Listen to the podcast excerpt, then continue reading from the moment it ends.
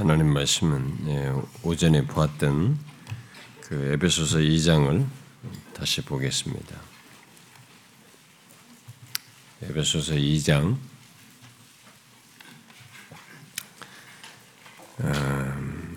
2장 13절 음, 뭐 이제 12부터 봅시다. 12, 13 다음 읽으면 좋겠습니다 그냥 건너뛰어서 읽읍시다. 12, 13 그 다음에 16, 19 이렇게 읽읍시다. 이게 한 절씩 저하고 번갈아 가면서 제가 12 읽으면 여러분 13 읽으시고 제가 16 읽으면 여러분 19를 읽으십시오. 그때 너희는 그리스도 밖에 있었고 이스라엘 나라 밖에 사람이라 약속의 언약들에 대하여는 외인이요 세상에서 소망이 없고 하나님도 없는 자이더니 이제는 전에 멀리 있던 너희가 그리스도 예수 안에서 그리스도의 피로 가까워졌네. 또 십자가로 이 둘을 한 몸으로 하나님과 화목하게 하려 하심이라 원수된 것을 십자가로 소멸하시고 그러므로 이제부터 너희는 외인도 아니요 나그네도 이 성도로 하는 시민이 인간의 은석이라 아멘. 음, 예수 믿는 우리들이 참여하는 이 복된 성찬의 자리에서 우리 모두가 믿음으로 이렇게 본문의 말씀에 말하는 바를 또 이렇게 우리에게 적용하여 볼 수 있기를 바랍니다. 제가 성찬에 한 가지 사실 정도만 얘기를 하게 되는 한 포인트만 주로 얘기를 하게 되는데 어, 우리 예수 그리스도 얘기할 때 전하는 중에는 그 앞서 오전에 말씀 전한 것에 연결해서 하겠다고 했는데 사실 오전의 말씀도 어, 같은 맥락이어서 이것을 떡과 잔을 받으면서 우리에게 믿음으로 확인하는 그런 시간을 가지면 좋겠습니다.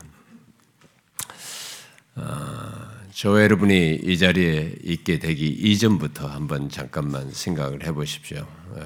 오늘 본문에서 읽은 말씀에서도 그렇지만은 예수 믿기 이전에 우리는 그리스도 밖에 있었습니다.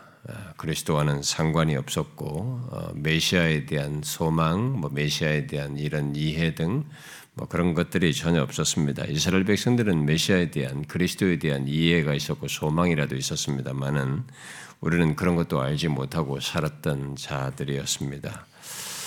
아, 그야말로 하나님과 어, 원수된 자로서 어, 살았고 또 우리들 사이에서도 이스라엘 백성들이 이방인들에 대해서 가졌던 어, 편견, 이방인들을 개로 여기면서 그렇게 또 율법을 따라서 이방인과 자신들을 구분했던 것이 있기 때문에 그래서 여기서 보면은 우리가 지금은 읽지 않았습니다만은 율법을 이렇게 폐하셨다라고 했는데 그렇게 이방인과 어, 유대인들을 이스라엘 백성들 나누었던 그런 구분지었던 것들을 그런 율법을 폐하셨다는 거죠 그리스도께서.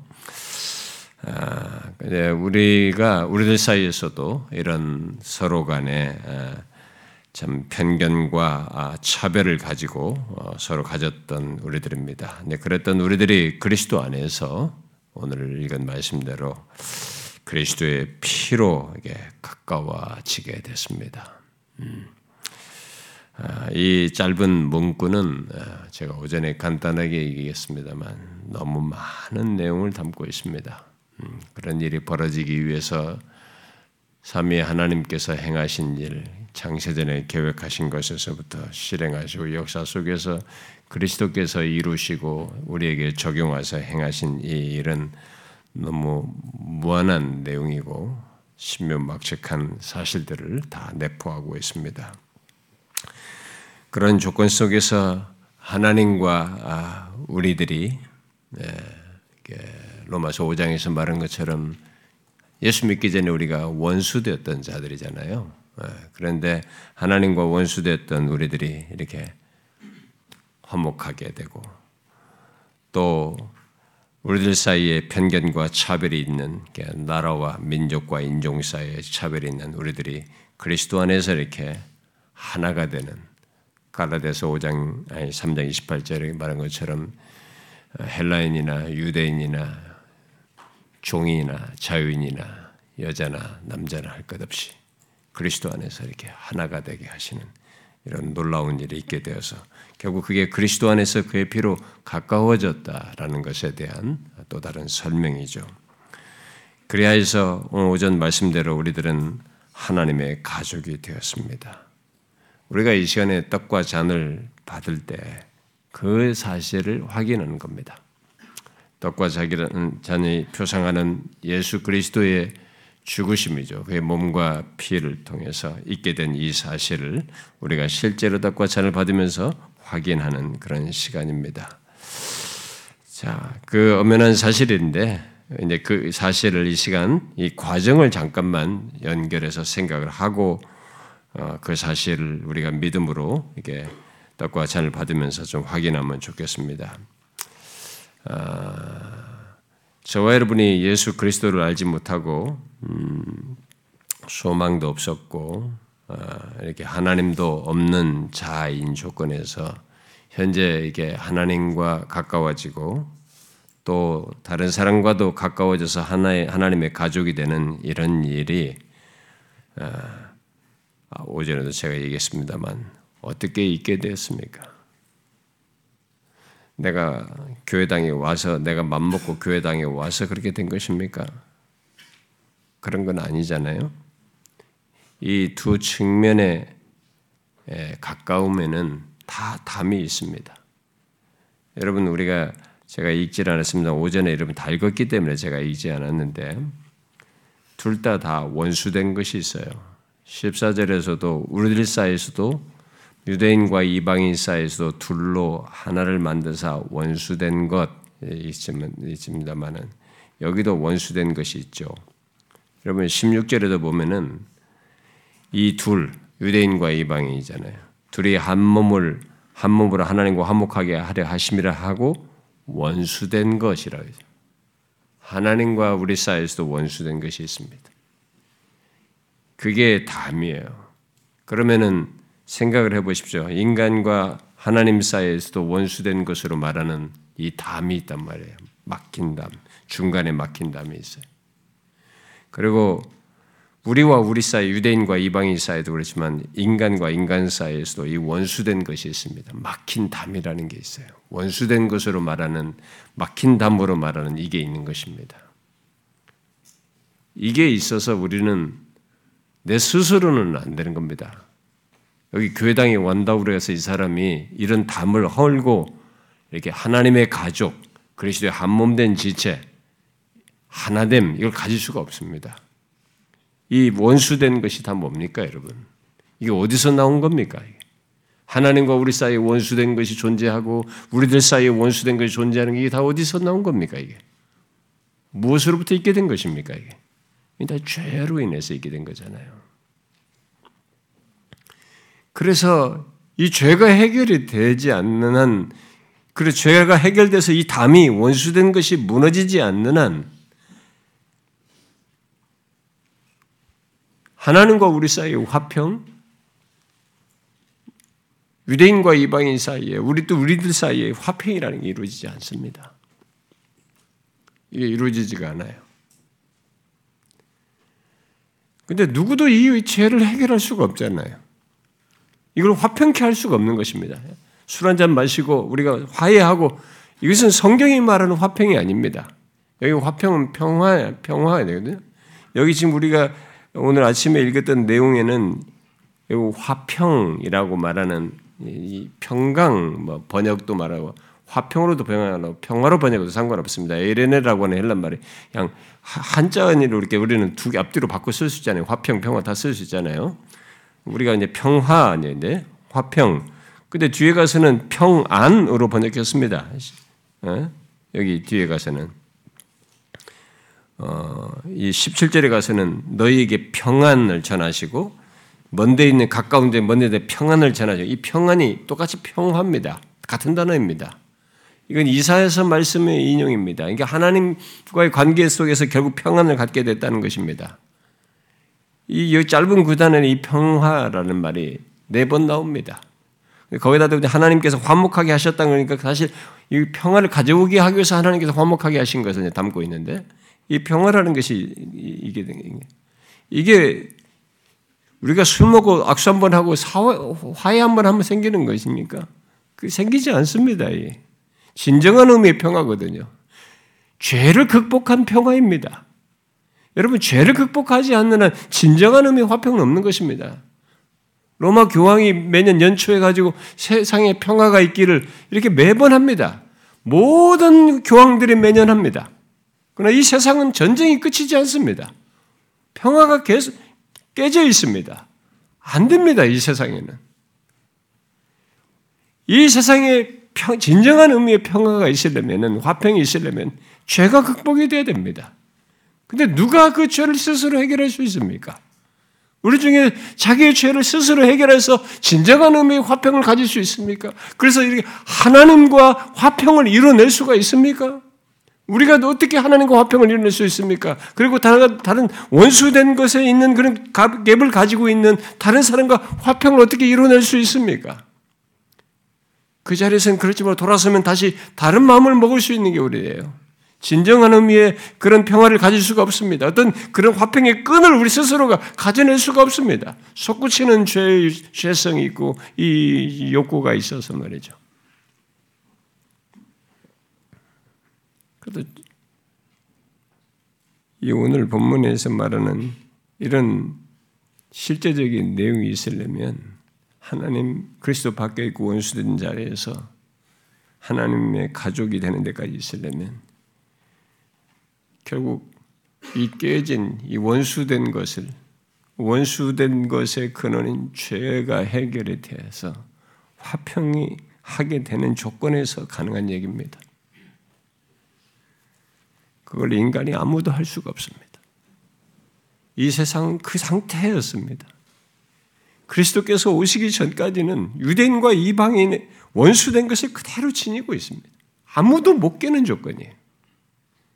그리고 모든 인간은 하나님과 원수된 조건을 가지고 있는 겁니다. 남면서부터 죄를 가지고 있어서.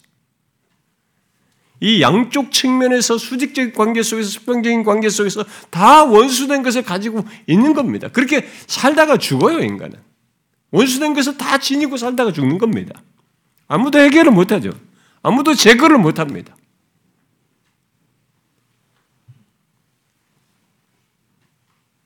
이걸 제거하려고 하나님이 육신을 입고 오신 겁니다.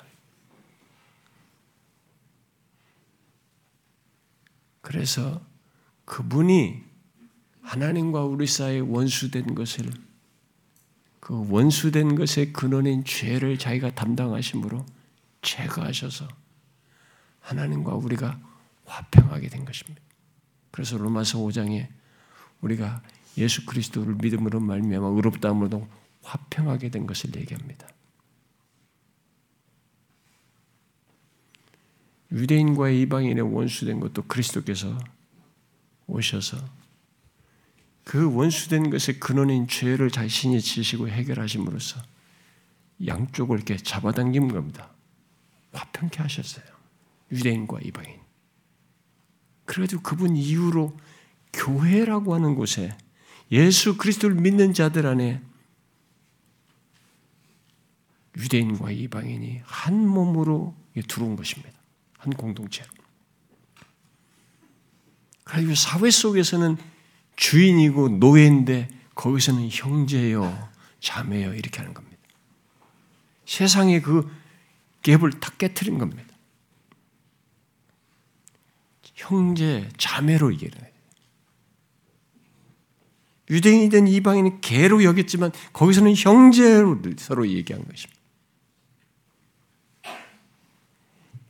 그리스도가 오셔서 이 화평을 하게 하신 겁니다. 그래서 여기 화평, 화평, 화평 이렇게 화평케 하셨다고 얘기를 하는데 아예 오늘 읽은 내용에서 14절에서 그는 우리의 화평이신지라. 그는 우리의 평화이십니다. 여기 중요한 것은 그리스도께서 평화이시다라고 하는 사실 정도가 아니고 우리의 믿는 사람들의 화평입니다. 그 예수를 믿는 사람들이 하나님과 화평하게 되고 다른 사람과 화평하게 된 것입니다. 그 원수된 것을 다 제거하심으로 인해서 화평하게 된 것입니다. 그렇게 해서 우리가 그리스도의 몸의 한 지체의 구성원이 되고 하나님의 가족이 된 것입니다. 하나님의 가족은 이런 일이 있어서 되는 겁니다. 죄가 해결되어서 있게 된 겁니다. 원수된 것이 무너져서 있게 된 겁니다. 그리스도로 말미암아 화평케 되어서 있게 된 것입니다. 그래서 우리가 생각을 하셔야 됩니다. 예수를 믿는 것은 진실로 이 화평이신 예수 그리스도를 알고 믿는 사람에게는 자신에게 그 원수된 것이 무너진 존재로서의 자신이고 그런 자로서 그리스도의 몸의 지체가 되었고 하나님의 가족이 됐다는 걸 생각하셔야 됩니다. 교회당에 와서도 예수를 믿는데 원수된 것이 제거된 이유도 모르고 그런 사실도 알지 못하고 원수된 것을 가지고 사람을 대하고 아직도 그런 상태로서 주님을 신앙생활하고 다른 사람과의 관계를 갖는 것은 잘못된 것이. 이 사람은 뭔가 잘못된 것입니다. 예수 그리스도께서 이루신 것이 자기의 소유로 가지고 있지 않은 것이죠. 잘못 믿는 겁니다. 사랑하는 지체 여러분, 이 시간 떡과 잔을 받을 때 여러분들은 무엇을 보시겠습니까? 떡과 잔이 뭘 보게 합니까? 우리를 위해서 십자가에 달려 죽으신 예수 그리스도의 몸과 사, 살과 피를 보게 하는 거지 않습니까? 이 살과 피가 무엇입니까? 화평케 하셨다는 것입니다. 원수된 것을 제거하셨다는 것 아닙니까?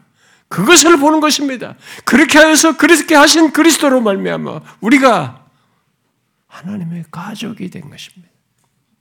그리스도의 몸 안에 지체가 된 것입니다. 오전에 말한 대로 이 그리스도로 말미암아 그의 피로 말미암아 가까워진 하나님의 가족이 된 우리는 죽음이 갈라놓지 않습니다. 죽음이 갈라놓지 않아요. 육신의 가족하고 다릅니다. 더 무한한 가치를 지니고 있습니다. 우리는 지독스럽게 혈육의 이 끈이 강력하게 우리 현실 속에서는 경험되어지고 그것이 나를 잡아 끌지만 궁극적으로 실질적인 면에서는 그리스도의 피로 갖게 된 가까워진 하나님의 가족은 영원까지 이어집니다. 저와 여러분은 완성될 하나님 나라에 이르러서도 그리스도의 피로 가까워진 가족 들을 이렇게 보게 될 것입니다. 이 땅에서부터 혈육의 관계를 가진 사람은 나중에 완성될 하나님 나라에서 혈육 개념으로 가까워진 것의 가치 부여보다는 그리스도의 피로 가까워진 것의 가치 부여 속에서 인식하게 될 겁니다. 아, 이 사람이 내 남편이었고, 내 딸이었고, 내 엄마였고, 내 아빠였다. 이런 혈육 개념의 아빠 개념이 아니고 그리스도의 피로 가까워진 것에 그 놀라운 사실로 인해서 인식하게 될 겁니다. 사실 우리는 그 가치를 잘 모릅니다. 어떤 면에서요. 그런데 그 사실만큼은 잊지 마십시오. 하나님의 가족이 되려면 죄가 해결돼야 돼요. 원수된 것이 제거돼야 됩니다. 그리스도께서 그것을 하셨습니다. 그렇게 해서 그리스도의 피로 말미암아 우리 가까워졌고 하나님의 가족이 된 자들입니다. 이 시간 떡과 잔을 받을 때 여러분은 그것을 확인하십시오. 믿음으로 보라는 것입니다. 그리스도께서 우리를 위해서 이루신 것이 무엇인지를 보라는 것입니다. 여러분들이 그것을 확인하면서 이 놀랍고도 영광스럽고 복된 사실, 너무 큰 은혜가 우리에게 그리스도로 말미암아 있게 된 것을 확인할 수 있으면 좋겠어요. 기도합시다.